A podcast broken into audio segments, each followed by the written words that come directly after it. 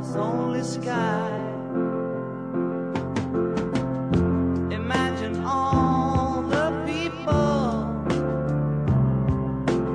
living for today. Imagine there's no countries.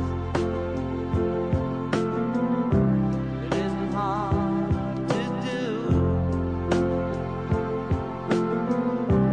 Nothing to kill or die.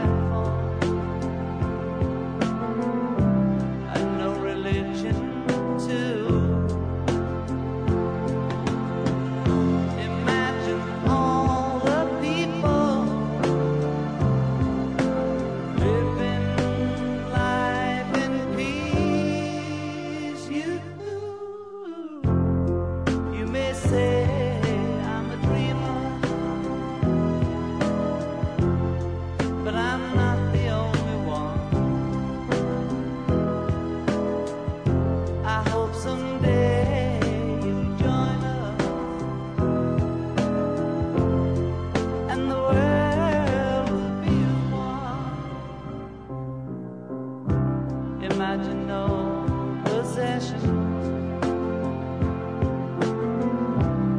I wonder if you can. No need for greed or hunger,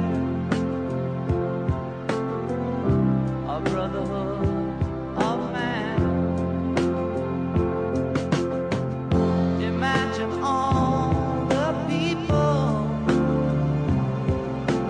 sharing all the world. You may say I'm a dreamer,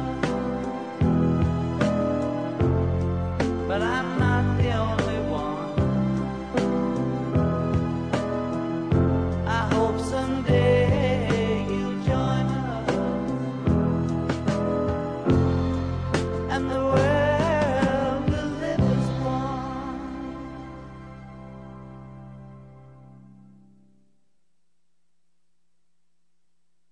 Muchísimas gracias. ¿Cómo están? Muy buenas noches tengan todos ustedes. Este es su programa Desde la Raíz. Como siempre, dando la bienvenida y agradeciendo a nuestro compañero, mi querido compañero, para posible esta transmisión. Saludando a nuestros amigos que generalmente nos escuchan, como compa Bram, Caudillo del Sur, compa Cuautli, y a algunos otros más. Y por supuesto, enviar un caluroso saludo a todos nuestros compañeros del Consejo Nacional e Internacional de la Comunicación Popular, con AICOP, desde Buenos Aires transmitiendo. Bueno, en general, una bienvenida para todos. Recordando un poco el programa pasado, comentábamos un poco, ya de manera reiterada, pero me parece que a pesar de la reiteración, este tipo de temas como el de la manipulación de los medios de información es un tema realmente inagotable, porque nos presenta siempre casos nuevos. Cada país es un caso diferente en cuanto a las formas en que se hace, pero es exactamente similar en cuanto a los objetivos y las metodologías. Los medios son una parte importante del poder financiero, del poder hegemónico en nuestros países. Por supuesto, son propiedad de grandes magnates. Tienen implicados grandes cantidades de recursos, mucho dinero hay implicado en todo esto. Y por supuesto, antes que ver la información como un derecho de la sociedad, lo ven como una cuestión mercantil, como una mercancía, y actúan bajo ese esquema y bajo esa lógica al momento de emitir la información que ellos consideran nosotros deberíamos de saber. Por supuesto, cuando se tiene la posibilidad de ser el dueño de un medio de información, medio de comunicación, se tiene también la potestad de decidir qué información se le da a la gente, qué información no se le da a la gente, pero van más allá. No solamente ellos deciden qué informar y qué no informar, ellos también deciden la forma en que se va a emitir un hecho determinado. Ellos pueden tergiversar la realidad, tienen muchas formas para hacerlo, llevan mucho tiempo estudiando estos temas, los han desarrollado, los han perfeccionado para construir relatos nuevos, construir realidades alternativas que nos venden como si fuese lo que realmente estuviese pasando.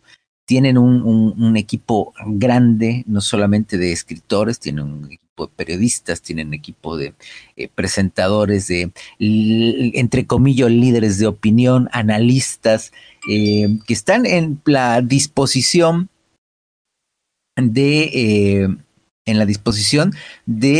actuar conforme las líneas editoriales de estas empresas les indiquen. Porque precisamente esto es lo que llaman una línea editorial, que es la decisión de la empresa con la cual se va a informar a la gente. Lo que a la gente no le dicen es que esa línea editorial es mucho más de lo que ellos dicen, ¿no? Tiene muchas implicaciones en cuanto a lo que te presentan y la forma en que te lo presentan, la forma en que manejan la información. Vuelvo a repetir, en la cual te transforman una realidad o incluso... no solo te la transforman, te la construyen al 100%, o sea, te mienten descaradamente, al momento de dar alguna información. Se construyen villanos, se construyen líderes, se construyen presidentes desde los medios de información. Por supuesto, cuando alguien en estos medios es entrevistado y hace este tipo de afirmaciones, pues nosotros vamos a ver que inmediatamente el entrevistador o presentador salta y suelta una retalía de adjetivos como diciendo que es mentira, que eso no es verdad, que nadie les impone una línea, que ellos son periodistas con toda la libertad de poder decir lo que quieran, son periodistas independientes, son periodistas objetivos. A ver, muchachos, nadie es tan ingenuo como para pensar o para creer que esas personas en su programa, frente a las cámaras, van a aceptar una realidad de esa manera, ¿no? Explícitamente van a decir, oh, caray, nos han descubierto y bueno, tengo que confesar que efectivamente nosotros estamos al servicio de los grandes poderes oligárquicos y manipulamos la información que les damos a ustedes. Y es una pena decirlo, nos acaban de descubrir. Evidentemente eso jamás lo vamos a ver. Entonces, no esperemos ver en la pantalla de televisión una confesión por parte de toda esta gente, sobre todo de los empleados de los medios de comunicación. Eso no sucede, ni sucederá jamás. Pero no necesitamos una confesión, ¿no? Simple y sencillamente lo que tenemos que ver en muchas ocasiones es posible, es factible, ver la información, leerla, tratar de analizarla, tratar de desmenuzarla y cotejarla con la realidad, compararla con la realidad cuando esto no sea posible. Sé que a veces no es tan sencillo, a veces precisamente por eso necesitamos un servicio de información, porque estamos totalmente alejados del centro donde se dan estos hechos generalmente. Entonces, a ver, cotejar la información es imposible, pero hay determinadas de hacerlo, ¿no? Por ejemplo, en los temas económicos, cuando alguien te dice sube el dólar, baja el dólar, sube inflación, baja inflación, uno puede ver eso y uno puede comparar con la vida propia, uno puede comparar con tu propia economía, si realmente te está alcanzando el dinero que ganas, si puedes comprar la canasta básica, si puedes pagar todos tus servicios, si te sobra algo a fin de mes como para poder decir que tienes determinada capacidad de ahorro. Y todo eso, obviamente podemos verlo con el vecino, los vecinos de enfrente, de al lado, con familiares, platicarlo. Y entonces, en base a la información que recabemos nosotros mismos con las personas conocidas, allegadas, podemos hacer un contraste con con esa realidad, podemos hacer un contraste con lo que nos dicen los medios de información.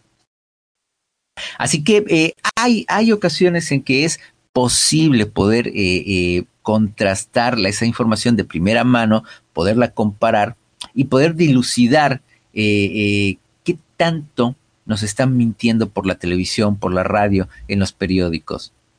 A veces es posible, a veces no tanto, pero generalmente sí. Tratamos de ampliar nuestros horizontes, tratar de conocer a muchas personas, tratar de poder involucrarnos en cuestiones políticas, económicas, por lo menos en la oficinita del partido, en el barrio que tenemos, y poder llegar y conversar con toda esa gente, participar de manera activa en política, es posible que parte de la información que se maneja vaya llegando hacia nosotros mucho más variada de lo que recibimos estando encerrados en casa o dedicados exclusivamente a salir de casa al trabajo y del trabajo regresar a casa y hasta ahí. Sé que es difícil, ¿no? A veces el trabajo sobre todo cuando tu situación económica es precaria, pues el trabajo absorbe prácticamente todo tu tiempo y es difícil que te deje algo disponible para poder hacer militancia política. Pero bueno, a veces algún miembro de la familia que cuente con ese tiempo a disposición puede hacerlo, puede recabar esa información, puede compartirla. Y como les digo, sí hay a veces la posibilidad de poder contrastar cierto tipo de noticias. La cuestión a veces se dificulta cuando estas noticias que necesitamos contrastar realmente sí no las tenemos a mano, ¿no? Hablamos de noticias que trascienden nuestra área social, nuestra área, nuestra comunidad, ¿no? Nuestra colonia, nuestro barrio, nuestra colonia, nuestra ciudad. Ya cuando traspasa esas pequeñas fronteras, ¿no? De nuestro barrio, incluso de nuestra ciudad, eso se hace muy difícil. Incluso tratar de contrastar noticias que suceden dentro de nuestro propio país, en algunos estados diferentes al que vivamos, se complica. Y se complica todavía más cuando queremos contrastar información internacional, ¿no? Cuando queremos hablar de otros países, es muy difícil. Por lo menos lo era, yo me imagino y recuerdo, antes de la irrupción de la Internet, pues no había manera, sobre todo cuando careces del recurso económico. Pues yo recuerdo en mi adolescencia carecíamos del dinero para poder pagar un servicio de cable, si es que en la zona donde habitabas había habilitado un servicio de cable. No era muy común. Entonces, eso te daba la posibilidad de acceder a diferentes canales informativos, más allá de el único que teníamos a mano en aquel entonces, que era Televisa o la estatal Imevisión, que después se convierte en TV Azteca, amplía ese margen de información, pero que no sale de la misma lógica, no salía de la misma lógica, ¿no? Eran grandes capitales que habían comprado, en el caso de Televisa, ellos mismos habían desarrollado su sistema de información, su empresa de medios, con un canal, adquirieron otro canal, como por ejemplo Canal 8, ¿no?, que antes existía y después lo incorporaron a lo que ellos llamaron Telesistema Mexicano y posteriormente Televisa. Con TV Azteca, bueno, eran empresarios de muebleros, si mal no recuerdo, la familia Salinas y Rocha, tiendas de muebles grandes que durante muchos años trabajaron, y de alguna manera pudieron comprarse el canal que estaba en remate, el canal del Estado, las señales que estaban del Estado, tanto el canal 7 como el canal 13, y forman lo que es Televisión Azteca, y bueno, empiezan a emitir, pero insisto, no salieron de la visión mercantilista de la información. Así que si bien era otra opción, realmente no representaba en términos reales una diversidad de información y tampoco implicaba necesariamente una veracidad en la información. No tenía por qué ser diferente, pues eran grandes capitales que estaban comprando canales de televisión y, por supuesto, lo hacían para hacer de él un negocio, no un servicio social, sino un gran negocio. Y, por lo tanto, no iban a ir en contra de la lógica de cómo se manejan las noticias. Así que la única opción que se tenía, más allá del periódico, que había varios periódicos, los cuales, bueno, pues había elección, no todos pertenecían a Televisa, pero también era un poco limitado el acceso a los periódicos, porque determinados estratos sociales o compras periódico o comes. Entonces ahí ya había algún problema en ello, y volvemos a lo mismo, también el tiempo para estar revisando cada página del periódico, eran bastante extensos, era complicado poderse informar. Así que la opción, con la irrupción de los canales de cable, pues era tener una opción más que las dos que se tenían. Sin embargo, a pesar de que ampliabas tus opciones, tampoco te representaban una gran diferencia, ¿no? Difícilmente. Incluso era peor, ¿no? Los canales que podías ver que manejaban el mismo criterio de la información. Así que no había manera antes de la irrupción de Internet. Hoy, con la irrupción de la Internet, el desarrollo de todas estas herramientas que nos ofrece la web, podemos acceder a información al momento en cualquier lugar del planeta. ¿Sí? Es posible no solamente ver los medios de comunicación de otros países, sino poder contactar directamente con personas que viven allí y que ellos te pueden decir si la información que estás leyendo es verídica, no necesariamente, es manipulada, o es exactamente como te lo están diciendo. O sea, se tiene por medio de las redes sociales esa posibilidad de poder llegar a contactar con personas que vivan en los países de referencia, de donde se da un hecho determinado, y poder conversar sobre temas determinados. Y entonces ahí, sobre esa conversación, se puede hacer un contraste de la información, ¿no? Se puede saber si los medios que tú a los cuales accedes en la Internet, los más importantes, insisto, pertenecen a estos grandes grupos económicos, puedes llegar a medir hasta qué punto te pueden falsear la información, ¿no? Te la pueden manipular.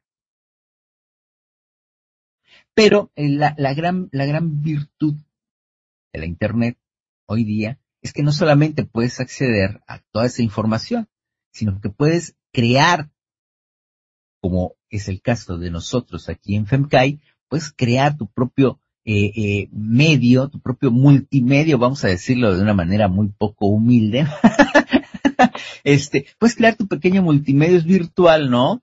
Utilizando las herramientas que te permiten una transmisión de radio, a veces podría ser una transmisión en video,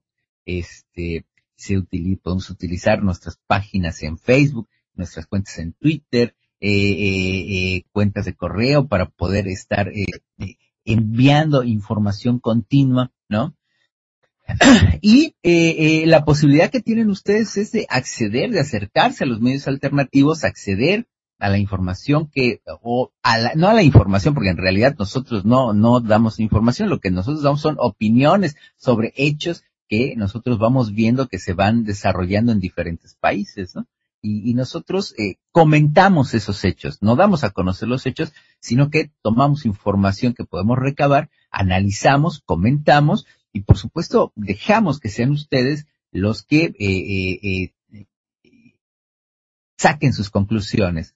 Por supuesto, pues en base a lo que ustedes también perciben, leen, escuchan, y en base a lo que nosotros comentamos. Se podrá estar de acuerdo, se podrá diferir en alguna opinión, pero nos parece que este es un ejercicio interesante que no se daba en los medios de comunicación tradicionales, ¿no? Es una gran posibilidad que nos permiten estas herramientas informáticas para poder hacer eso precisamente, el contraste de la información que ustedes leen, escuchan, observan, y nosotros también.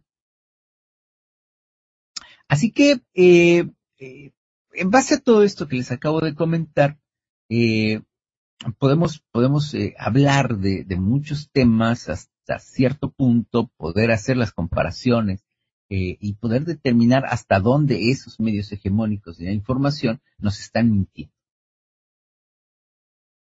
La semana pasada platicábamos el caso de Nicaragua, el caso de Venezuela, en cuanto a las crisis políticas que pasaron en su momento en Nicaragua hace muy poco tiempo, muy recientemente, y que parece ser que las aguas se han calmado un poco. Pero hoy se puede saber, antes probablemente solo nos podíamos enterar de un hecho así por medio de una nota en el periódico o una pequeña cápsula informativa de 30 segundos, un minuto en algún noticiero. Hoy podemos acceder a toda esa información, pero no solamente recabada por periodistas, información recabada por personas comunes y corrientes que no tienen nada que ver con el periodismo, pero que hoy tienen un teléfono en la mano, con cámara, que pueden grabar una imagen, un hecho, y lo comparten en las redes sociales. Estos pequeños videos, estos pequeños audios, opiniones de algunos, porque algunos se graban a sí mismos dando una opinión de un tema determinado, llegan a nosotros por diferentes medios, los escuchamos y nos sirve como elementos de contraste con la información que está escrita en los grandes medios. Es una gran herramienta de contraste que tenemos a nuestro alcance hoy, de alguien que estuvo filmando algún suceso en Nicaragua, que estuvo filmando algún suceso en Venezuela, o en cualquier parte. Y por tanto, nos permite generar opiniones de una manera un poco más rápida y a veces de una manera un poco más veraz de la que hubiésemos podido hacerlo hace 30 años, por ejemplo, ¿no? Y saco todo esto, todo este tema así como preámbulo, para un tema que hoy está sucediendo aquí en la República Argentina. Que es sumamente grave, porque pareciera ser que la historia es cíclica y que vuelve a repetirse, ¿no? Lamentablemente algunos sucesos no tardan demasiado tiempo en repetirse, lo cual implica que implica a los mismos actores políticos, económicos, sociales, e implicaría que el ser humano no aprende de los errores que comete. Lo que hoy está pasando en la Argentina ya lo vimos, ya lo vio la Argentina, lo vimos todos en el mundo, en los sucesos ocurridos en el año 2001, con el default económico, el default de la deuda de la Argentina, cuando el país se declara en quiebra y hay una tremenda crisis económica en la Argentina, ¿no? De efectos devastadores, una gran generación de pobres, pérdida de trabajo, incremento en los costos de vida, mucha gente en la calle, mucho desempleado, muchos negocios que cierran, que en ese momento cerraron, la incautación en el corralito bancario, la incautación del dinero de la gente, mucha gente perdió todo el dinero porque los bancos quebraron, y no hubo quien les devolviera la plata que ellos habían depositado en esos bancos. La disminución del salario real en términos reales, la disminución de las jubilaciones para las personas de la tercera edad, la caída de la matrícula escolar, en fin, o sea, estas crisis forman un efecto dominó que van haciendo que cada ficha vaya cayendo, cada evento se va a dar seguido por el otro o ocasionado por el otro anterior. Y así hasta terminar de tirar todo lo que está en pie. Y eso pasó en la Argentina en el año 2001. No se generó de manera espontánea. Vamos a hacer un poquito de breve historia. La Argentina a principios de los años 70 tenía una deuda no muy grande con el comercio exterior, de una deuda exterior que se incrementó de manera muy, muy grande con la junta militar que gobernó la Argentina de 1976 a 1982. La junta militar en ese momento establece, bueno, no solamente un cambio en la política interna del país, sino también un cambio en la visión económica y en la forma en que se va a llevar a cabo a partir de ahí la economía, en cómo se va a manejar la economía. El secretario de Economía en la Junta, quien fungió como tal en el gobierno de la Junta Militar, apellido Martínez de Hoz, era, digamos, un tipo desarrollado, educado en el Consenso de Washington. Se implementaron las primeras medidas de corte neoliberal aquí en el país. Estamos hablando del año 76. Traían, este es uno de esos topos que nos mete el imperialismo en nuestros países, tenía ya esa idea, el golpe de Estado básicamente fue, entre uno de sus motivos, el poder implantar el neoliberalismo en la Argentina, entre otros motivos, ¿no? Y otras razones.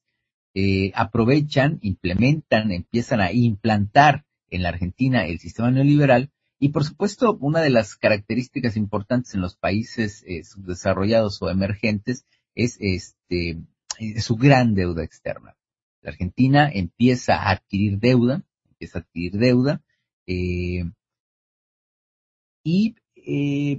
deja el país en una situación inestable. En 1982 la Argentina, involucrado no solamente con todo, ya toda la economía neoliberal establecida, sino que además van a una absurda guerra en las Islas Malvinas. Digo absurda porque era un momento muy inadecuado para tratar de recuperar la soberanía de las Islas Malvinas. No es absurdo en el sentido de que la Argentina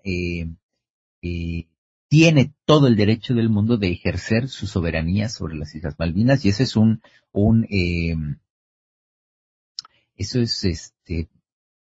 una asignatura pendiente para la Argentina, la recuperación de las Islas Malvinas. Y por supuesto, en lo personal, yo apoyo ese sentimiento. Las Malvinas son argentinas y tienen que estar administradas por la República Argentina. Pero en ese momento, en el año 82, con una economía ya totalmente transformada, una guerra en la cual no se tenían los recursos para poder sostenerla, y que propicia o acelera la caída del régimen militar, se convoca elecciones, las cuales gana Raúl Alfonsín, y se abre una nueva era. A partir de ese momento es una nueva era en democracia, pero lamentablemente ya hay un sistema económico establecido, en marcha, funcionando. Las 150 familias patricias que tiene la Argentina, familias que vienen desde la Junta que gobernó los primeros días de independencia hace más de 200 años, son las mismas familias que hoy tienen el control económico de este país. Son exactamente los mismos, son sus herederos los que hoy están ostentando el poder económico en la República Argentina. Y por lo tanto, por consiguiente, en ese momento, para Raúl Alfonsín, con un gobierno totalmente progresista que intentó generar muchos cambios dentro de lo posible, y vemos que se estaba saliendo de un gobierno militar, se encuentra con una gran traba. No puede gobernar porque estas élites financieras, oligárquicas, locales, no le permiten gobernar. Y por supuesto se enfrenta al problema de tener que lidiar con los ataques permanentes por los medios de información, que en ese momento lo más fuerte era los medios escritos, los diarios, el diario Clarín, el diario La Nación. El diario La Nación es reconocido por todos, y bien todos sabido, es el órgano de propaganda de esas familias que son prácticamente dueñas de la Argentina, ¿no? Es porque los dueños o fundadores de ese periódico, de La Nación, son parte de esas familias patricias que aquí le llaman. Así que, haciéndole la vida imposible a Raúl Alfonsín, por un lado por los medios, por el otro en lo económico, provocaron, generaron de una manera artificial una gran crisis económica, lo que llamaron hiperinflación. Yo cuando llegué a este país me comentaban cómo era la situación en esos días, muy aciagos, y te decían que, por ejemplo, tú ibas a comprar un artículo, una lavadora, ¿no? La persona, o sea, al comercio donde ibas a comprar la lavadora, te decía, mira, hoy la lavadora cuesta 100 pesos. Si la quieres comprar, la tienes que dejar pagada ahora mismo, ¿sí? Para entregártela hoy mismo. Si tú te la entrego mañana, ya no te puedo respetar el precio. Es más, de hecho, la pagas ahorita, porque si vienes a la tarde a comprarla, el precio va a cambiar. Ya el precio es otro. O sea, las cosas variaban de precios en horas, no en días, en horas. Tú ibas a tratar de comprar algo en la mañana, a mediodía tenía otro precio, en la tarde tenía otro precio. Había una remarcación impresionante, o sea, era todo un caos completo. Y todo este caos económico propicia la salida de Raúl Alfonsín, que tiene que convocar elecciones por adelantado, adelanta la fecha de elecciones, y en las cuales gana Carlos Menem. Y, bueno, ya todos conocemos lo que fue este periodo, ¿no? De implementación a ultranza y de la manera más salvaje de todos los preceptos neoliberales, o sea, gobernando en función a todos los preceptos neoliberales. Un desguace total del Estado, ¿sí? La venta de todo lo que pertenece al Estado, una disminución del gobierno, y sacándole, por supuesto, toda la influencia posible para que los mercados puedan actuar sin regulación de ninguna naturaleza. ¿Qué sucede con esto? Bueno, Raúl Alfonsín termina su segundo periodo presidencial sumido en una gran crisis económica. Asume Fernando de la Rúa y, por una impericia de gobierno reconocido por todos, y una situación que venían arrastrando, una situación que hereda este nuevo gobierno, con Fernando de la Rúa a la cabeza, una situación económica grave, compleja, de sobreendeudamiento, de vencimientos, de falta de liquidez para poder cumplir con las obligaciones de pago de servicio de deuda. Todo eso hace que el gobierno de la Rúa requiera financiamiento internacional nuevamente, acuda al Fondo Monetario, se endeuda todavía más, pero el gran problema es que se endeuda no para generar desarrollos productivos en el país y que les permita el ingreso de dinero fresco vía exportaciones. Se endeudan para pagar deuda, se endeudan para pagar servicios de deuda del Fondo Monetario Internacional, del Club de París y de otros acreedores más. Por supuesto, esto estalla porque el país no tiene dinero. Todo está fugándose, ¿sí? No tiene dinero, y sobre todo porque el dólar está de manera incontrolable subiendo, y al gobierno de Menem no se le ocurre una mejor idea, que nadie sabe y nadie entiende exactamente en qué se fundamentó, emitir una ley de convertibilidad. ¿Qué era esto? Que a partir de ese momento en que se publicaba la ley en la Gaceta Oficial, el dólar o el peso argentino pasaba a valer exactamente $1. O sea, $1 igual a $1 argentino. Algo totalmente irreal, solo entraba en la ficción de ellos. Que equipararan el valor de $1 argentino igual al de $1 estadounidense. Aparentemente era la gran solución, fue una solución momentánea porque la gente ya no ganaba en pesos. Si bien la moneda circulante eran los pesos argentinos, la gente estaba teniendo salarios prácticamente en dólares. Los costos se eliminan, o sea, bajaron, la Argentina pasó a ser un país muy barato, pero muy desigual. Muy desigual.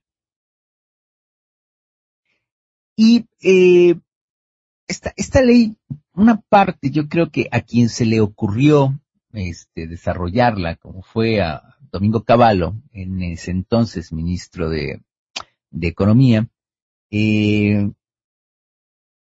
va en función también de la idiosincrasia de la sociedad argentina, que es algo que yo no creía o que yo no entendía cuando yo recién llegué a este país y me hablaban de lo que era la ideología, de la idiosincrasia del argentino, y que jugaba un papel fundamental en todas las crisis recurrentes que tenía, ¿no? En los grandes vaivenes de la economía, que no tiene absolutamente nada que ver con México, ¿eh? A pesar de que nosotros en México somos hijos de la crisis y hemos vivido en una crisis permanente, la economía no tiene esos altibajos tan pronunciados como los tiene la economía argentina.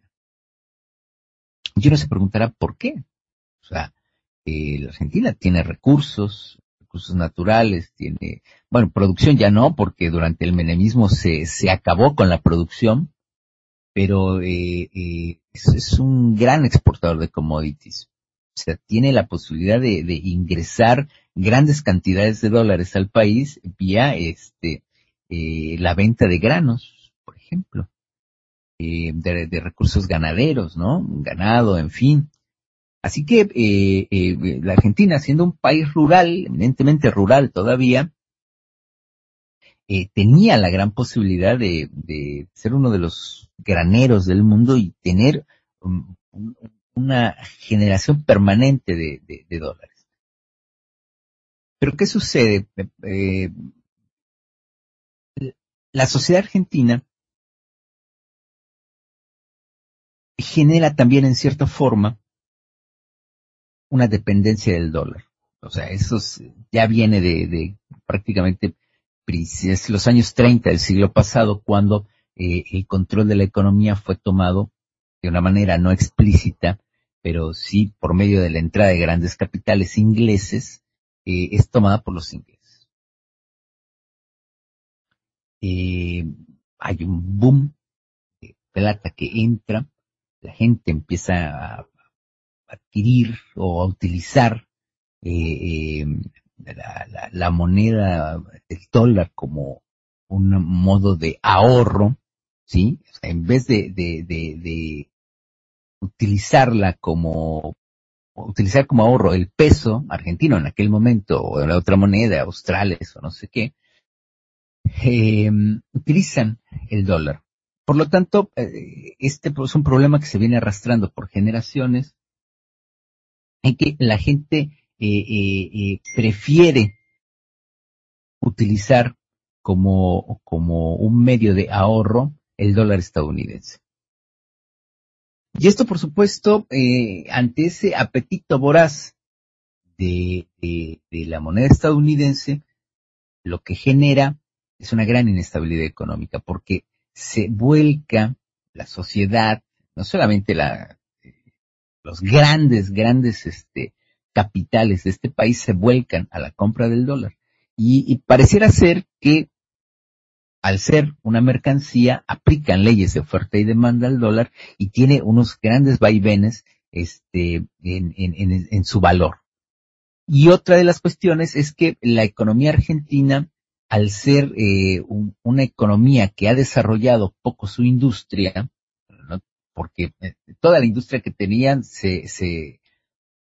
la desguazó el menemismo, y ha sido muy difícil poder reactivar toda esa economía, todo el sector industrial. Entonces, la Argentina depende mucho de las importaciones para muchos insumos de toda naturaleza, de toda clase, incluso los insumos para su principal actividad productiva, que es el campo, son importados. Y tienes un gran problema porque para poder tener todas esas importaciones, por supuesto, pues implica dólar. Y todo ese precio se traslada a el producto que consume, consumidor final, es la sociedad. Entonces, a diferencia de otros países, en la Argentina, lo que sucede es que cuando el dólar cambia de precio,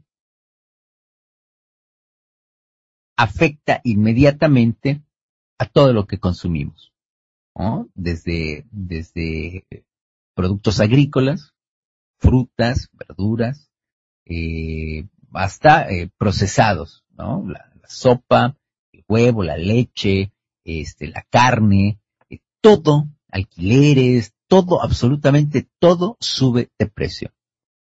Porque todo está concatenado a la necesidad que tiene el país de importar productos y en ocasiones servicios también. ¿Sí? De importar elementos necesarios para muchas actividades productivas. Y una vez que abres la puerta a esas importaciones, pues abres la puerta también a otro tipo de productos, de servicios, y por lo tanto hay un encadenamiento con el dólar, ya sea porque se depende mucho de las importaciones y se requieren los dólares para poder importar, y porque toda la sociedad se vuelca a la compra de dólares como una forma de ahorro. No se ahorra prácticamente, se ahorra muy poco en moneda nacional. Entonces, aquí tenemos un gran problema que no solamente algunos factores que generan alza de precios, como el energético, por ejemplo. Nosotros en México sabemos que cuando la gasolina sube, nos sube absolutamente todos los productos. Todo, ¿no? Porque todo se transporta, todo se distribuye, todo se comercia en base al transporte. Las mercancías que fabriquemos, cosechemos, en fin, tenemos que transportarlas de un lugar a otro.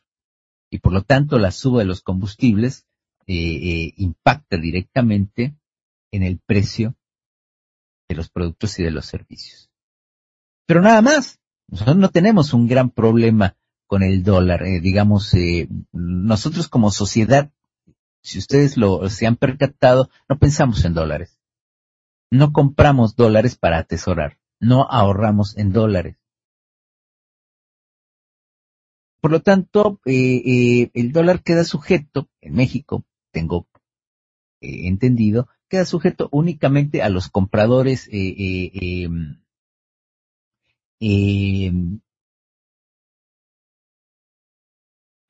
compradores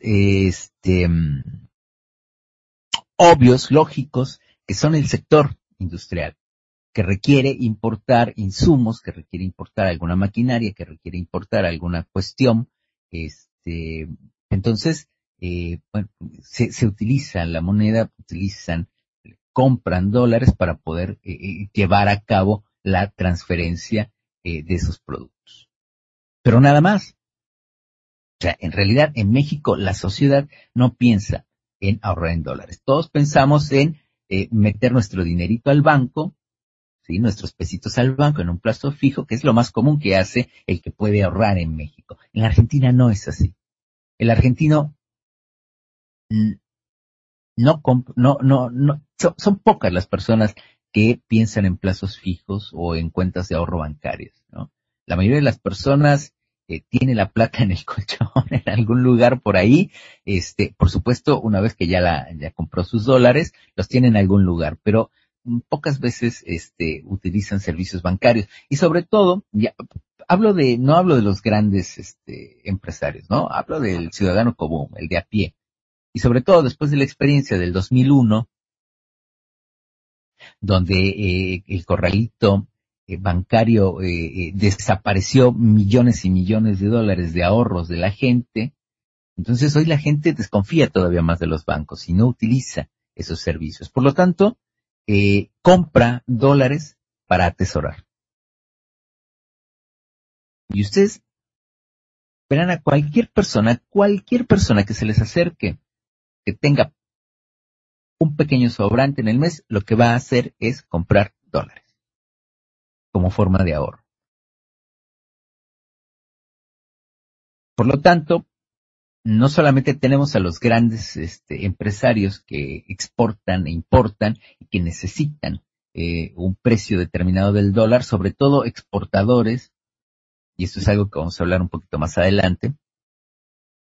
Estoy tratando de generar más o menos el marco, explicar un poquito por qué la Argentina depende tanto, o hay un gran problema en este momento con el dólar.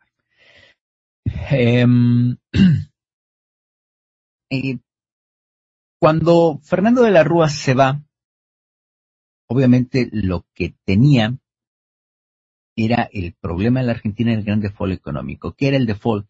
La incapacidad de la Argentina de poder pagar sus compromisos con el Fondo Monetario y con todos sus acreedores. No podía pagar, no tenía dólares para pagar el servicio de deuda. No tenía cómo pagar los intereses generados por toda la deuda que tenía. De la Rúa lo que hacía era adquirir deuda, una línea de crédito que le daban, pero vuelvo a repetir, era para pagar deuda, para pagar los intereses de esa deuda, hasta que se le cerró la llave. Los organismos financieros le dijeron, flaco, no puedes pagar, no te prestamos más. Y es en ese momento cuando cae, cuando viene una gran crisis económica, cuando deja de haber circulante en las calles, cuando la moneda deja de tener valor porque no hay sobre qué sustentarla, ya que los dólares que ingresan al país y que es sobre lo que se sustenta el valor de la moneda argentina, porque ni siquiera en grandes reservas de oro, como muchos países sustentan el valor de su moneda en metal, la Argentina no. La Argentina lo sustenta en la cantidad de reservas en dólares que tiene. Pero si no tienes reservas, como le sucedió a Fernando de la Rúa, porque todo eso se utilizó para frenar la suba del dólar y para financiar la absurda convertibilidad,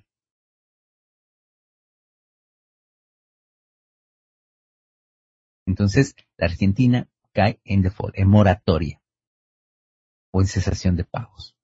Y ahí es donde cae el gobierno de la Rúa. Viene un periodo aciago, 5 presidentes en una semana, hasta que finalmente cae el gobierno en manos de Eduardo Duhalde. Tranquiliza un poco más, conocedor de política, tranquiliza un poco la situación, negocia con ciertos sectores de la sociedad, sobre todo los agroexportadores, liquidan sus cosechas en el exterior, viene una inyección de dinero fresco, limpio, que es por la venta de los commodities, y más o menos empieza a poder contener la situación económica. Y viene el gobierno de Néstor Kirchner, donde el cambio de política varía diametralmente, ya no es una política económica fundamental ni el neoliberalismo, sino todo lo contrario, y empieza a rendir frutos. Hay una fuerte intervención del Estado en la vida pública, cosa que se había abandonado. Se empieza a poder dar subsidios a la sociedad en áreas muy, muy sensibles, la energía, el transporte, y empieza a reactivarse la economía nuevamente. Sobre todo en los primeros meses del gobierno de Néstor, que no tenía un problema manifiesto con los grandes agroexportadores, empezaron a exportar los productos de la carne y empezó a haber entrada de dinero fresco. Así que, obviamente, había algo importante que era y que el kirchnerismo lo sabía, tanto Néstor como Cristina Fernández sabían o eran plenamente conscientes del problema generacional de la Argentina, idiosincrático, que era el hambre por el dólar, ¿no? Y entonces el gobierno de Cristina Fernández lo que hace en algún momento es cambiarse de tipo de el tipo de cambio del dólar, hacer un cambio controlado, no de libre flotación.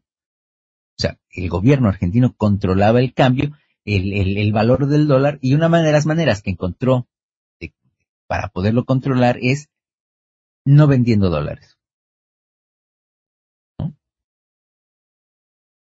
Bajo circunstancias muy específicas se le vendía a la gente dólares, pero dejó de venderse dólares, que fue lo que llamaron el cepo cambiario en la Argentina. O sea, un cepo es una especie de freno a la venta de dólares. Y se le vendían a quienes podían comprobar, por ejemplo, que iban a comprar una casa, porque otra de las cosas, por ejemplo, toda operación inmobiliaria en el país, si tú quieres comprar una casa, quieres comprar un departamento, no se realiza en moneda local. Todos, absolutamente todos, todas las transacciones inmobiliarias se realizan en dólares. Todo. Nadie te acepta pesos, nadie te vende una casa en pesos, nadie te vende un departamento en pesos. Todo se hace en dólares. Terrenos se compran o se venden en dólares. Entonces, hay una dependencia ocasionada en cierta forma, idiosincráticamente, por el manejo del dólar, que hace que se ejerza una fuerte presión en el dólar, varíe mucho y por lo tanto tenga un fuerte impacto en los precios. Pero eso lo vamos a platicar ahorita que regresemos. Señor Pastor Delgado, si nos hace el favor de llevarnos a una pausa musical, unos minutos en lo que descansamos la garganta. Perfecto, señor Pastor Delgado. Y ya regresamos en unos minutos después de esta pausa musical. Navidad,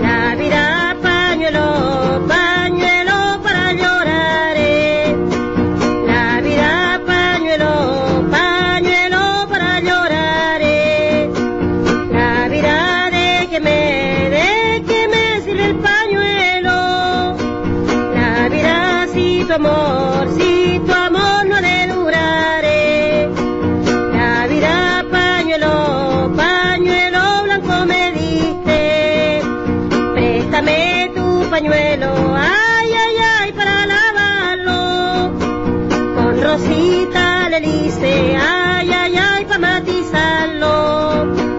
Préstame tu pañuelo, ay, ay, ay, para lavarlo. Pa' matizarlo, sí, ay, ay, ay, ya lo lavé. Con rosita le dice, ay, ay, ay, lo maticé. Cierto, ya lo lavé, ay, ay, ay, lo maticé.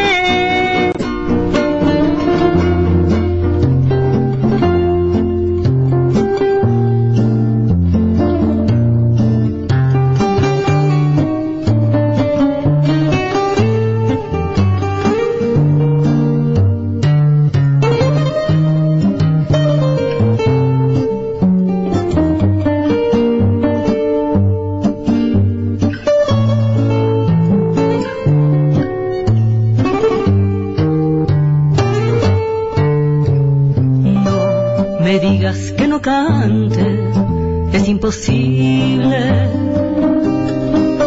Mi canto quiere cruzar tantas fronteras. Un canto que sale del alma portuguesa.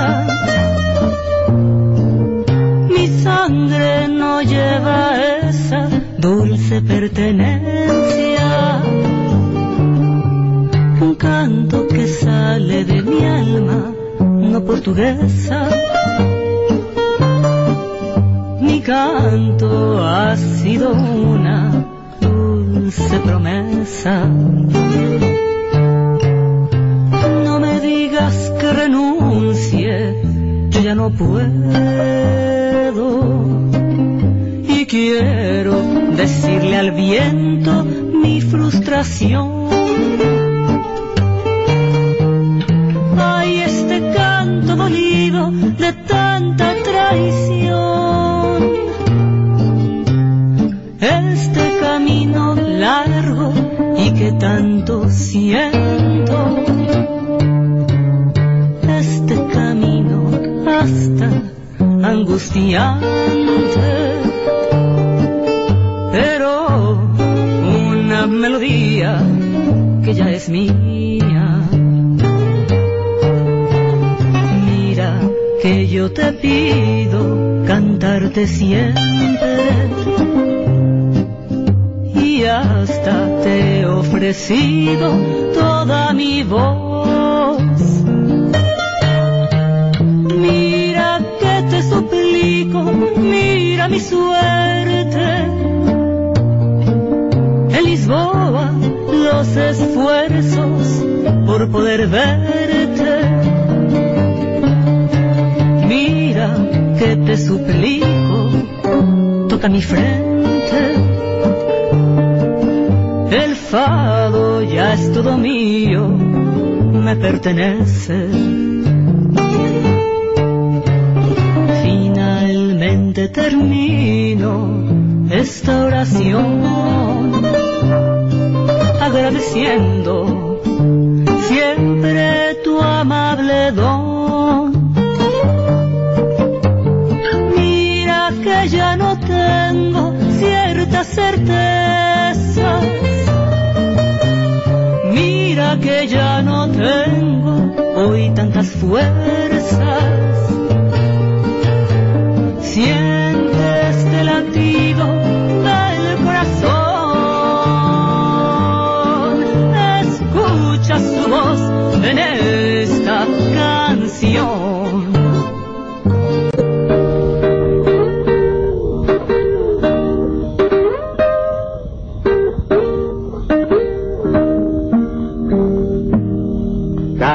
Que te canta camino a los valles, que esta pena mía no la sabe nadie.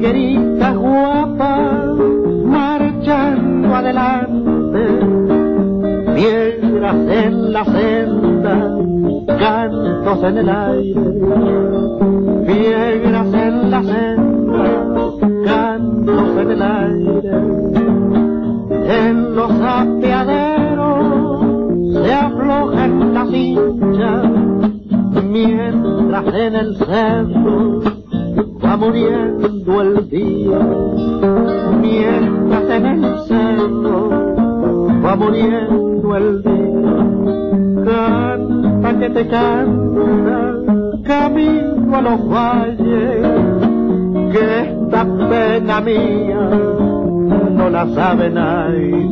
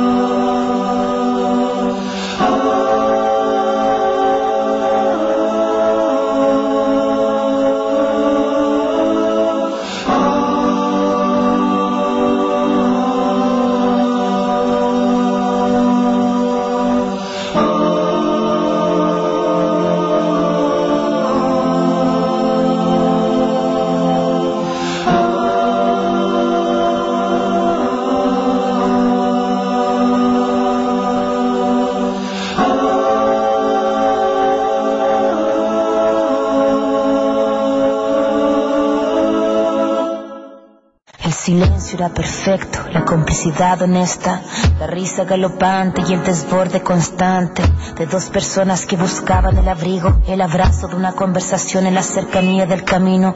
Nada es tan complejo, solo un amigo que te ayuda a cruzar el río, un amigo cercano y un amigo lejano, un amigo que se perdió en la inmensidad del plano.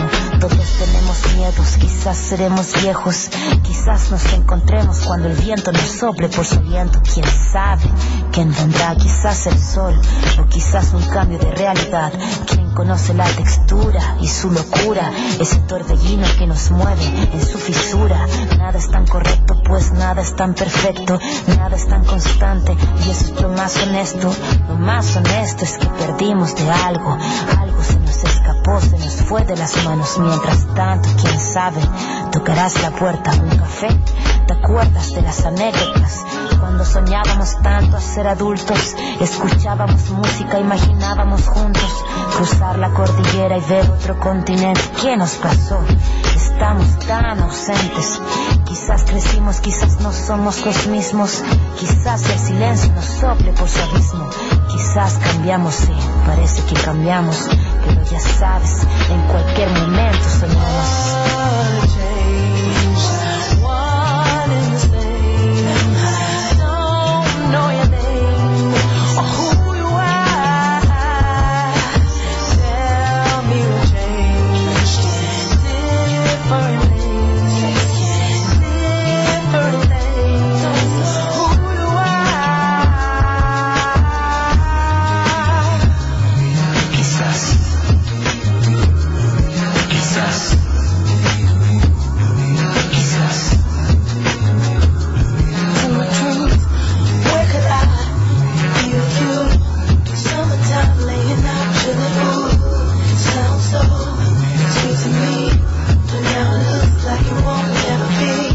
Vivir era sencillo, reírse era típico. Solíamos mirar el mundo con ojos de niños.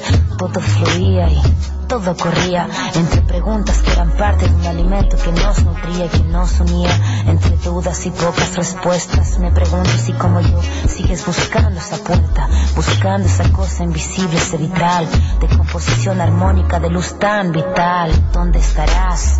¿Qué harás? Quizás tú también en este segundo te acordarás. Quizás nos veremos en un cambio solar, quizás sean las arrugas las que nos harán recordar, incluso perdonar lo que dijimos sin pensar. Quizás entre tantos errores volvamos a soñar. Nada es tan correcto, pues nada es tan perfecto, ningún árbol crece en su corteza tan recto. Sabes, la felicidad no tiene un solo sentido, solo tomamos caminos distintos y vivimos tantas tangentes y tantas líneas, tantas espinas hechas para una sola vida.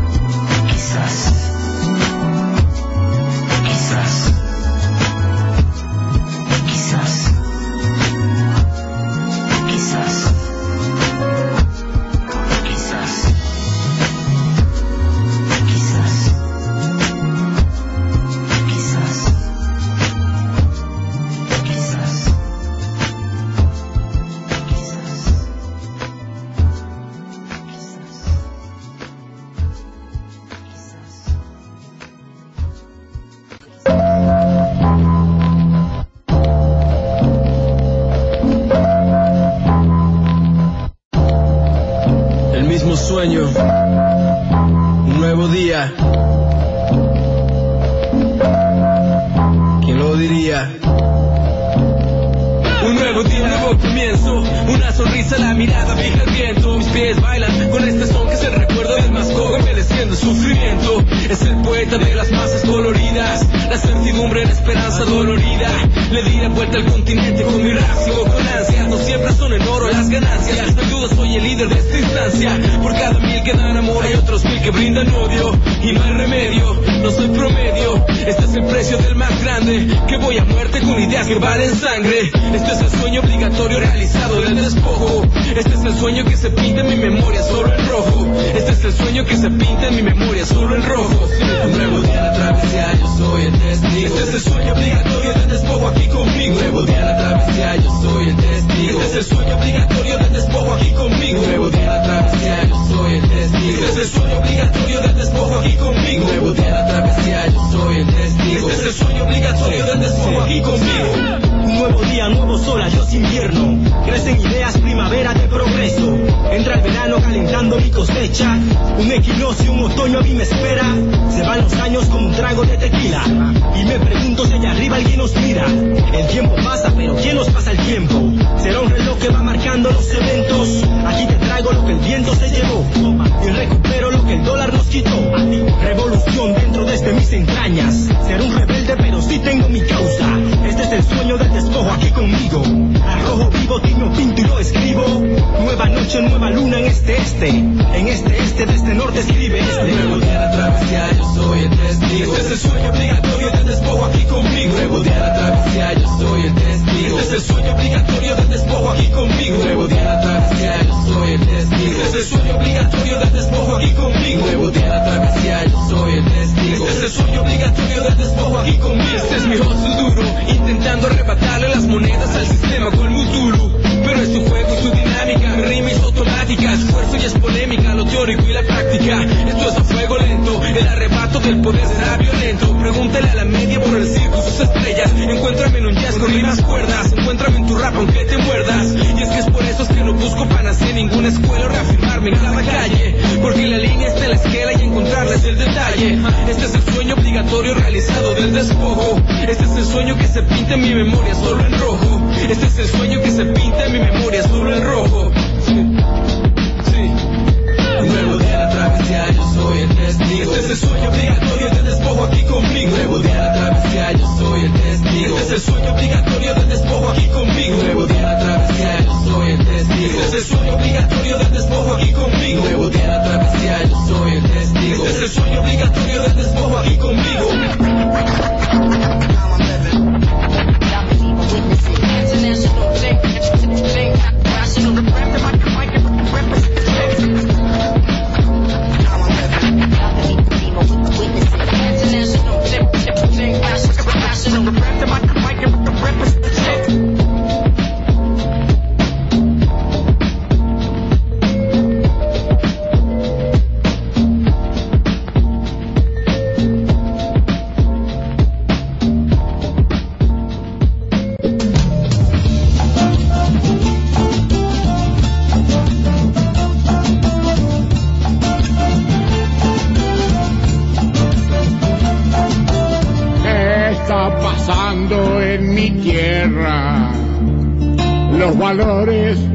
Son los que antes eran. ¿Qué está pasando en mi tierra? Que se mueren de asfixia las quimeras. Nuestro sueño mayor, progreso y libertad. Cuando lo conseguimos, lo echamos a un corral. Ambición y egoísmo, ¡qué animal! ¡Qué animal!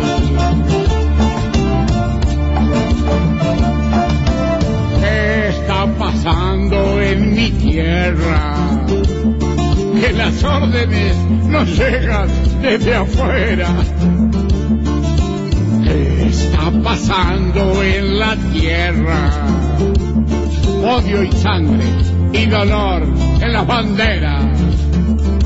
Si es un crimen maldito salir a matar, porque darle medallas si mata a un general y al soldado inocente lo hacemos criminal, criminal. ¿Qué está pasando en esta vida? Se robaron la justicia en una esquina. ¿Qué está pasando entre la gente? Violan leyes y el mundo indiferente. Por las calles los niños mendigando pan, los abuelos no lloran, cansados de llorar. Díganme qué hay que hacer para dormir en paz. Díganme qué hay que hacer para dormir en paz.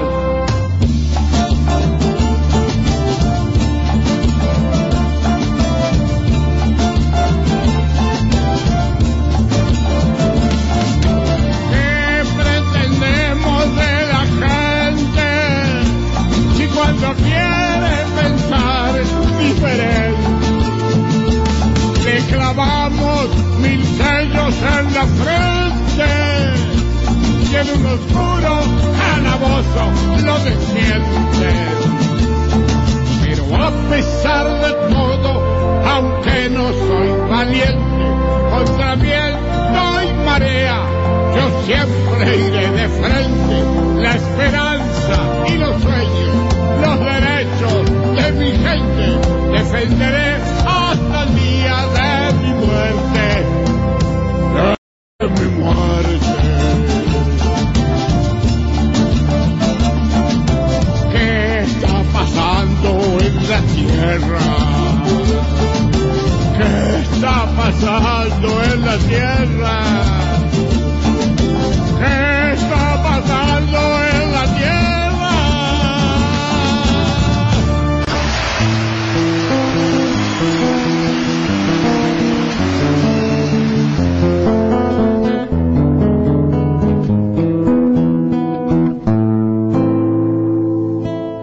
Dos colores que anidaba el cielo,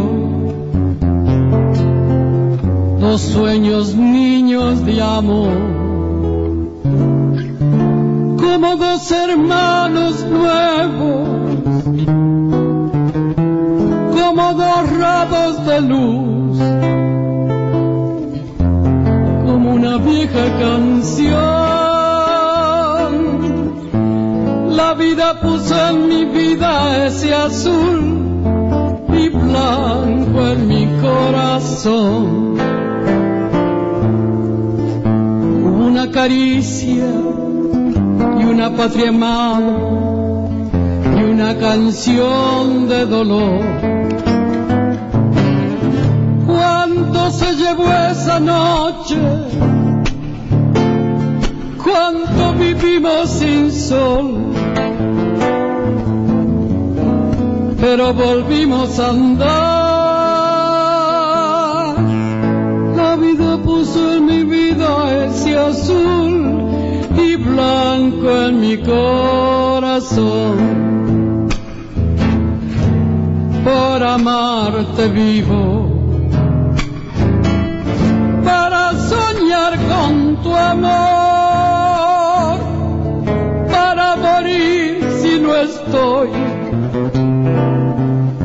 entre tu gente y su voz.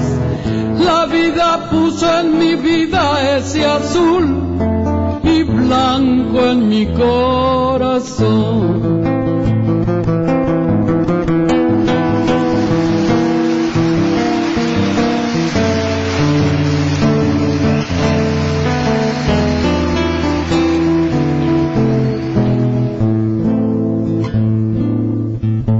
He visto cielos bellos como el día, besando el lomo del mar.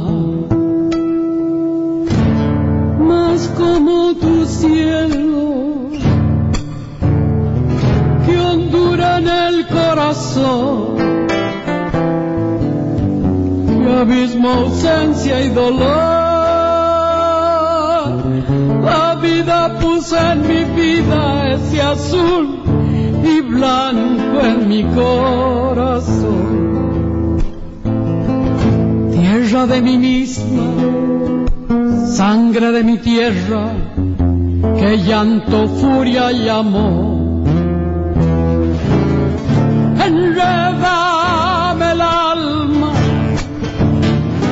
caliéntame esta canción con la llamita del sol. La vida puso en mi vida ese azul y blanco en mi corazón. Por amarte vivo, para soñar con tu amor, para morir si no estoy entre tu gente y su voz. La vida puso Argentina en ese azul y blanco en mi corazón.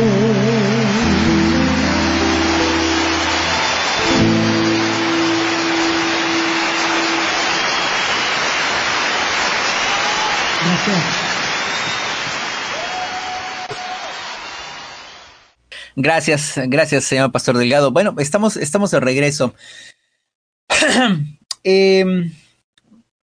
Como comentaba yo anteriormente, durante el gobierno de Cristina Fernández se había impuesto una limitación a la compra de dólares, una limitante. Hasta determinado monto era posible comprar. Esto genera un gran descontento en la sociedad, que acostumbrada con la mentalidad de ahorrar en dólares, se les limitaba la posibilidad de comprar dólares. ¿Qué logró con esto Cristina? Bueno, algo muy sencillo. En esencia, lo que logró fue evitar la devaluación de la moneda del peso argentino. Era inevitable que el peso argentino se tenía que devaluar sí o sí, era insostenible la convertibilidad del 1 a 1, y por lo tanto el peso argentino al momento de salir de la convertibilidad tendría que instalarse en un precio real. El problema es que, por lo menos, yo no sé si alguien sabía cuál era ese precio real. Así que lo que optaron fue ir por un tipo de cambio controlado que permitiera gradualmente irse acomodando el precio del dólar.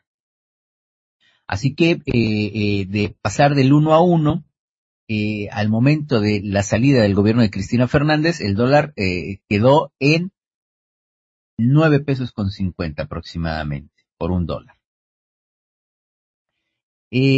Obviamente había inflación, sí, había inflación, la más alta inflación que tuvo la Argentina desde el año 2003 hasta el año 2015, que fue en el año 2015, fue alrededor de una inflación de 25% anual. Viene la campaña electoral, obviamente ya hemos hablado mucho al respecto, cómo los medios de comunicación las usaron. Durante los 8 años de gobierno de Cristina se instaló un periodismo de guerra. Se habló mucho de la devaluación, que había sido una gran devaluación del peso, inflación, y fueron los ejes de la campaña del macrismo, ¿no? El cambio, una política de disciplina fiscal, cambiaria, o sea, una apertura de la eliminación de este cepo al dólar, es decir, volver a un tipo de cambio de libre flotación y, por supuesto, un control de la inflación. Evidentemente, había una mala lectura, me parece a mí, de lo que era la inflación. El macrismo, la oposición en su momento, durante el gobierno de Cristina Fernández, sostenía que la inflación se debía a la indiscriminada impresión de papel moneda, ¿sí?, al exceso de circulante en el país, ¿sí? Yo no soy economista, pero si ustedes escuchan a algún economista, este les dirá que el exceso de circulante y el continuo impresión de papel moneda genera inflación. Exactamente, yo nunca entendí bien cuál era este mecanismo, ¿no? El por qué, habiendo dinero en circulación, generaba inflación. Obviamente, tal vez se puede explicar por el hecho de que el comerciante, ¿no?, que entiende que hay dinero, ajusta los precios, y pareciera ser que la cantidad circulante nunca es suficiente. Mencionan que estas son economías calientes y que hay que enfriarlas para bajar la inflación. Lo que sostenía la oposición argentina es que se tenía que terminar con la impresión de papel moneda y que había que retirar parte de ese circulante del mercado, del circuito económico del país, lo cual haría que se enfriara la economía y la inflación bajara. Y para esto recurrieron a la liberación del dólar, la liberación del precio del dólar, para que la gente pudiese comprar dólares indiscriminadamente. Y la idea era que si la gente compraba dólares, esos pesos que utilizaba la gente para comprar dólares saldrían, los utilizarían para depositarlos en un banco, ese dinero era recuperado por las entidades financieras, bancarias, casas de cambio, y de esta manera llegaba a manos del Estado, a manos del gobierno, el cual eliminaba el problema de la del sobrante de circulante, ¿no?, que había en el país. O sea, era la manera que encontró o que idearon de poder recuperar todos esos pesos que estaban en circulación, ¿sí? Vendiendo dólares. ¿Qué es lo que necesito para que me recuperar esos pesos? Darles otra cosa a cambio, y no se les ocurre una brillante idea que darles dólares. Utilizaron también, echaron mano de una herramienta financiera que son, que no es nueva, no la ideó el macrismo, pero solo que no fue usada por el gobierno kirchnerista, pero sí por el gobierno macrista, que son las famosas LEBACs, ¿no? ¿Qué son las LEBACs? Pues las LEBACs son letras del Banco Central, son títulos de deuda a corto plazo que emite el Banco Central de la República Argentina. Y que tienen, funcionan como otros bonos de deuda, ¿no? Compras estos bonos, generan un interés con el paso del tiempo, y en algún momento tú los capitalizas y obtienes una ganancia. Por supuesto, una de las consideraciones es que estos bonos, el interés con el cual funcionan, siempre está por arriba de la inflación. Por lo tanto, se vuelven títulos muy atractivos para invertir. Y estas LEBACs tienen la característica de que están abiertas, o sea, se puede comprar por cualquier persona que tenga una cuenta de banco o que tenga operaciones en bolsa, o sea, que esté dentro del circuito financiero, puede comprarlas. Si yo tuviera un plazo fijo en el banco, puedo comprarle más, ¿sí? Y el monto mínimo de operación creo que son 1,000 pesos, ¿no? O eran 1,000 pesos, o sea, era accesible comprar estos títulos. ¿Y qué sucede? ¿Cuál fue la lógica? Bueno, echamos mano de esta herramienta que no se utilizó durante el kirchnerismo, usamos mano de esta herramienta y hacemos lo mismo que con el dólar. ¿no? Con la libre flotación del dólar, que es, ofrecemos estos títulos de deuda del Banco Central, estas letras, que está abierto a que cualquiera las pueda comprar, y por lo tanto, la gente va a comprar LEBACs, y ese circulante, esos pesos, van de nueva cuenta al Banco Central. Y por lo tanto, ellos pensaron que la inflación la iban a parar eliminando circulante en el país, por medio de la venta de dólares, de la venta de LEBACs y alguna otra herramienta financiera. El problema es que no sucedió eso. O sea, el problema es el siguiente. Efectivamente, sí, muchísima gente compró LEBACs, muchísima gente, pero sobre todo la inmensa mayoría de la sociedad que tenía pesos, porque cuando Cristina deja el gobierno lo deja en una situación excelente en cuanto a nivel de ingreso, en cuanto a ocupación, ¿sí? O sea, la gente tenía pesos en la bolsa. La gente tenía trabajo, la gente tenía dinero. Pero el salario mínimo argentino era el mayor de América Latina en ese momento. Entonces la gente lo que hacía era, o lo que hizo en el momento en que Mauricio Macri al día siguiente de asumir como presidente, que liberaliza el peso, o sea, elimina el cepo al dólar, liberaliza el dólar, se viene la avalancha de compra.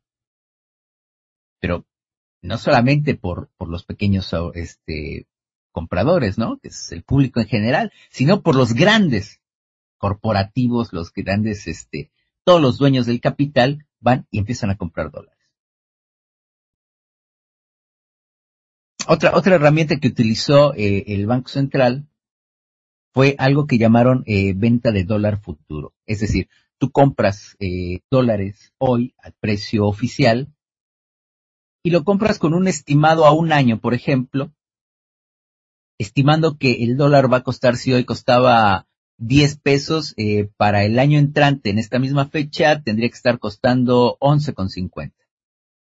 Entonces, lo que haces es lo compras a ese precio, pensando que la moneda no va a fluctuar, que el valor del dólar no va a fluctuar. Y recapitalizas al año. Esa es la intención de la compra de dólar futuro, precisamente para lo mismo, como una herramienta financiera para eliminar circulante. ¿Qué sucede? ¿Cuáles fueron los grandes problemas que tuvo el macrismo? Bueno, primero, liberar el dólar. ¿Qué sucede con esto? Se viene una avalancha de compra que hace que el precio del dólar se eleve. O sea, hay una brutal devaluación de la moneda, porque el dólar pasa de 9.50, que lo deja Cristina en diciembre del 2015, para diciembre 20, por ejemplo, o sea, a la semana o menos de la semana, se va Cristina y que asume Mauricio Macri, el dólar ya estaba en 16 pesos. O sea, fue una gran devaluación. Obviamente, el gobierno estaba feliz porque vino una avalancha de compra de dólares también con operaciones de dólar futuro, que quienes lo compraron a 9.50 esperando obtener, me parece que el precio estimado a un año era de 10.50. De repente en 2 semanas lo tenía a 16 pesos, así que hicieron una inmensa diferencia de pesos, una inmensa diferencia quienes lo compraron dólar futuro.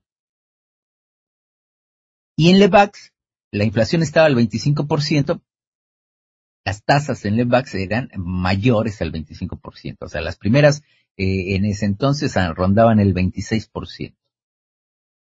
Y el macrismo estaba feliz. Pensaban que esto iba a hacer bajar la inflación del 25%, tenía que empezar para abajo. La realidad es que no.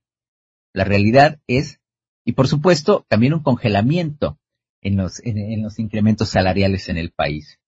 O sea, no era solamente eso, sino que la herramienta era, por un lado, eliminar circulante y, por el otro, congelar los ingresos de la gente. Y eso inmediatamente pensaron que eliminaría el problema de la inflación. Y pasó absolutamente lo contrario. Lo que sucedió en la Argentina es que la inflación se disparó. Y ha estado incontrolable desde entonces. O sea, en 2016 tuvimos una inflación de alrededor del 40%, en 2017 alrededor del 32%, y la inflación esperada para el 2018 parece ser estimaciones va a superar el 40% de inflación. ¿Por qué? Porque todo mundo se fue a comprar dólares, el dólar sube de precio, y como toda la economía está encadenada al dólar, todos los productos empezaron a subir de precio. ¿Qué quiere decir? Que las importaciones aumentaron de precio, los costos aumentaron, porque no solamente hicieron esto, estos idiotas lo que hicieron también fue aumentar el precio de los servicios. El gas, la luz, el agua, tuvieron incrementos del 1000%. Eliminaron los subsidios que tenían.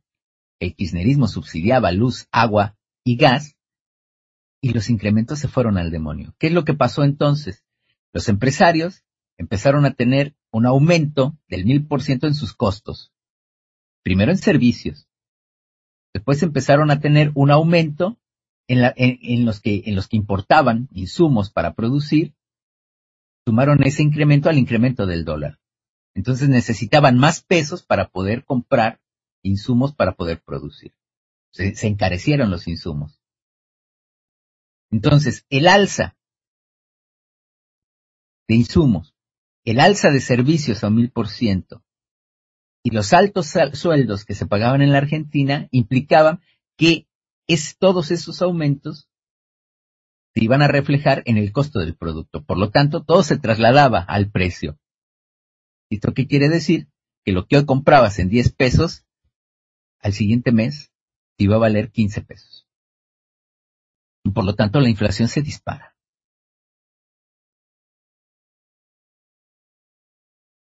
Y después viene otro problema. Como la inflación se dispara, ¿qué quiere decir? Que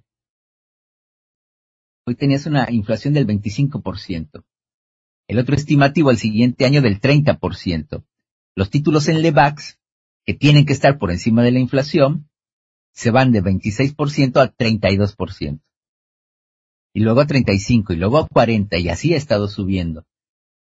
Y los vencimientos de estas LEBACs tienen que salir del dinero del Banco Central. Es el Banco Central el que paga esa diferencia.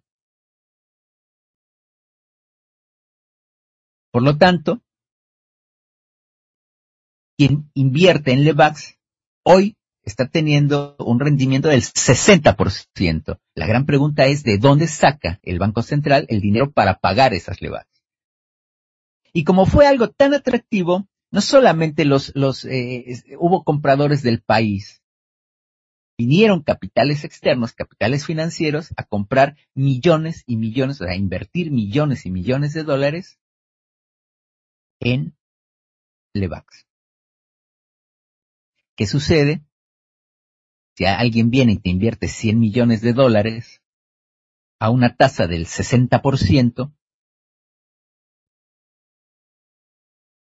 porque las LEBACs tienen, como es una herramienta a corto plazo, tiene vencimientos diversos, tiene vencimientos de 30, 35, 63, 98, 154, 218 y 273 días. Entonces el problema, por ejemplo, por supuesto también pues tienen la tasa de interés va aumentando conforme aumenta el plazo de vencimiento. Pero los que vencen en 35 días al 60%, o sea, una persona que invirtió $1,000,000 el 1 de septiembre, el 1 de octubre tiene, sin mover el trasero de la silla, $1,600,000. ¿Y qué pasa si quiere liquidarlo? O sea, quiere devolverle al Banco Central sus bonos y obtener lo que ganó. Y el Banco Central se lo tiene que pagar. Entonces, esa persona en 30 días se ganó $600,000 tranquilamente. Hoy, en agosto del 2018, que es la tasa de las LEBACs está más o menos, y es la tasa en general de la República Argentina. Obviamente, cuando te llega alguien que te invierte $1,000 millones, te lleva una diferencia de $600 millones. La pregunta es, ¿de dónde paga el Banco Central de la República Argentina esos $600 millones? No los tiene. Llega un momento en que ya no los va a tener. Y de hecho ya sucedió. Porque todos esos capitales que vienen del exterior vencen, cobran y se van. Entonces, la Argentina el gobierno de Macri tuvo que verse obligado a pedir deuda. Volver al Fondo Monetario Internacional, o sea, en una situación que el kirchnerismo había eliminado porque había saldado su deuda con el Fondo Monetario, hoy vienen a pedir, hasta el día de hoy, un poco más de $100 mil millones. Pero estos $100 mil millones no se están utilizando para actividades productivas en la Argentina, se están utilizando para pagar los vencimientos de LEBACs y de dólar futuro y de otros instrumentos. El problema es que la mayoría de este dinero, porque los grandes capitales vienen de fuera que invirtieron en LEBACs, en los vencimientos cobran esa plata y se van a sus países de orígenes. Por lo tanto, la Argentina está adquiriendo deuda para pagar vencimientos de estas LEBACs, dinero que por acá entra y por acá se va en el vencimiento. Entonces ahora la Argentina tiene dos problemas. Los vencimientos que ya se le vienen de las LEBACs, más el primer pago de los servicios de deuda. Y para poder cubrir esas deudas, tiene que volver a pedir deuda. O sea, está endeudándose para pagar deuda.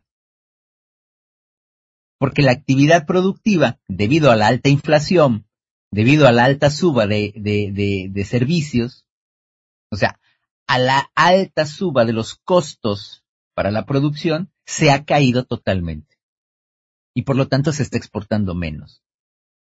Y los granos, o sea, todos los poseedores, todos las grandes empresas agroexportadoras no están exportando grano. Aunque lo tienen, no lo están exportando. Porque ellos están esperando a que el dólar suba más todavía.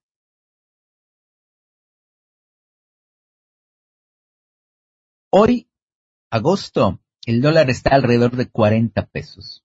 O sea que Mauricio Macri tiene una devaluación de cerca del 450% de nuestra moneda, de la moneda argentina, que pasó en diciembre de 2015 de 9,50 a 40 pesos y fracción en agosto del año 2018. Imagínense el impacto en la vida del país de una inflación en 2 años y medio del 400%, de una devaluación del 400%. Es brutal. No están ingresando dólares porque las principales actividades que ingresan dólares al país son las actividades agropecuarias. Ellos, o sea, los agroexportadores. Y ellos no están liquidando sus cosechas, las están almacenando, porque les conviene más venderlas a $1 a 45, 50 pesos que $1 a 40. Tienen una mucha mayor ganancia y por lo tanto no están vendiendo. Por lo tanto, en la Argentina no está teniendo ingresos. La Argentina tampoco está teniendo ingresos porque eliminó una cláusula de obligación que tenían los agroexportadores para liquidar las cosechas que les había impuesto el kirchnerismo. El gobierno de Mauricio Macri las eliminó. Y por lo tanto, hoy los agroexportadores no tienen la obligación de vender. Y por lo tanto, la Argentina no tiene ingresos. Y tiene muchos gastos. Todos los vencimientos de LEBACs, de dólar futuro,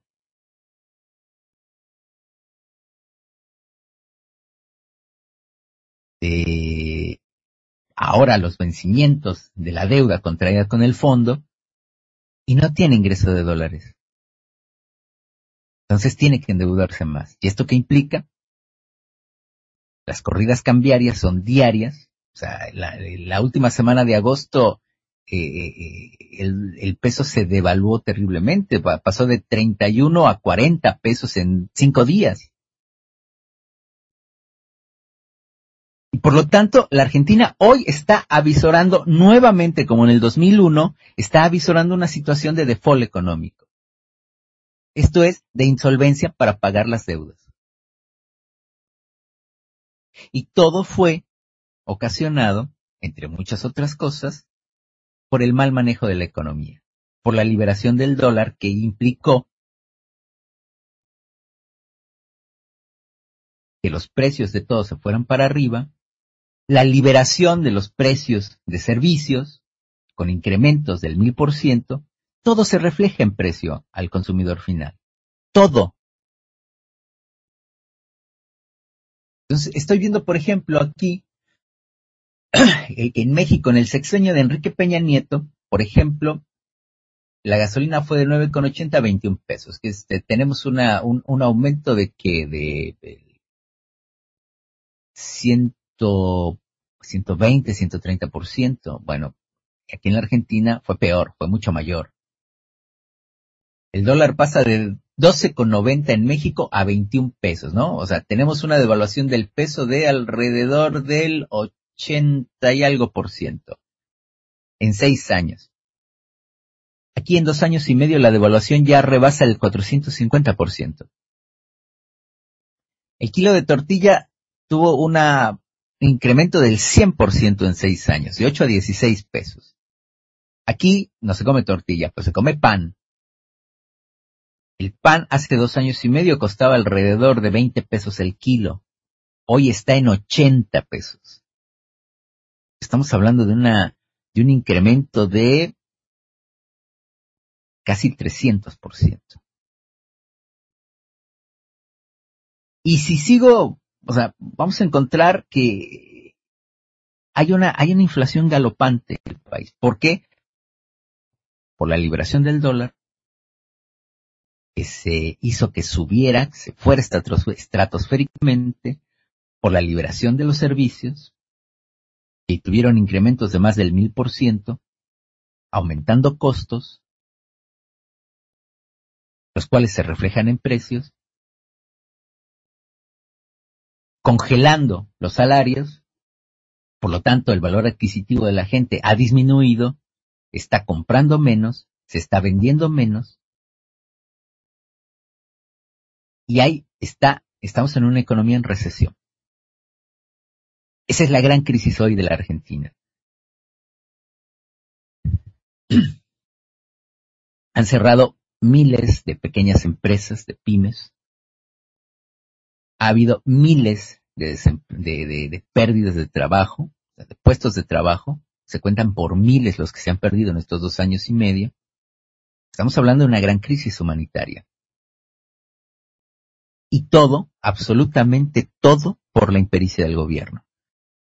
Que a diferencia de Venezuela, y aquí es donde comento lo que yo decía al principio sobre los medios y cómo nos transforman la realidad, hablan de la hiperinflación venezolana, que es cierto, está ahí, y en parte por errores del gobierno, pero hay una gran diferencia, el contexto que no tiene la Argentina, y que es que Venezuela está siendo acosada desde el exterior, para que tenga precisamente eso, crisis económica, bloqueo económico, con la imposibilidad de comerciar, con lo que puede comerciar, no tiene ingreso de dólares, y desde fuera se está manipulando la moneda, provocando corridas cambiarias, altos, subida del precio, o sea, una devaluación de la moneda, y por lo tanto todo eso también trasladado a dólares. Digo, al consumidor final, en los precios de los productos y servicios, porque Venezuela también depende mucho de las importaciones. Produce poco. O sea, las cosas que necesita para producir tiene que importarlas. Por lo tanto, es una situación similar. Nada más que la Argentina no tiene el problema que tiene Venezuela. Argentina tiene el mercado abierto totalmente, puede comerciar con quien quiera. El problema es que los grandes capitales no quieren comerciar ahorita. Están esperando a que la moneda se devalúe más, porque eso los beneficia a ellos como exportadores. Ahora, podemos entender la gran diferencia entre una crisis económica y la otra. Y nos están vendiendo a Venezuela como la peor economía del mundo porque es la economía que más se ha devaluado en el mundo. Probablemente sí, pero nadie te habla de los factores que están afectando a Venezuela y que en una economía como la Argentina no tiene esos problemas, esos factores, al contrario. Y sin embargo, tiene una gran devaluación y está muy cerca de caer en una situación similar a la que tenía en el 2001. Es difícil que llegue a ser exactamente la misma situación porque, a diferencia del año 2001, hoy el Banco Central de la República Argentina tiene reservas. Pero al nivel de gasto que tiene, de erogación que tiene en base a todos los vencimientos que se le vienen encima, no se sabe hasta cuánto pueda aguantar de las reservas del Banco Central. Ni siquiera yo, por lo menos, no sé si esté facultado para utilizar esas reservas para el pago de estos servicios de deuda que tiene. Y estos vencimientos de LEBACs y de todos los instrumentos financieros. Porque lamentablemente ese dinero se va a fugar del país. Y de hecho ya se está fugando del país. Entonces, te endeudas para traer dólares que se te van a ir. Ese es el gran problema ahorita que tiene la República Argentina. En su gran crisis. Y por supuesto, esa es la crisis de arriba de los que tienen la plata, ¿no? El gobierno. Pero el problema que tenemos abajo es que no tenemos empleo, cada vez más gente pierde el empleo, los productos y servicios cada vez cuestan más y los salarios están congelados. Entonces, cada vez podemos comprar menos cosas. La crisis, como siempre, la resiente mucho más las clases que menos recursos tienen, porque tienen niveles de ingreso muy bajos, y ahora más,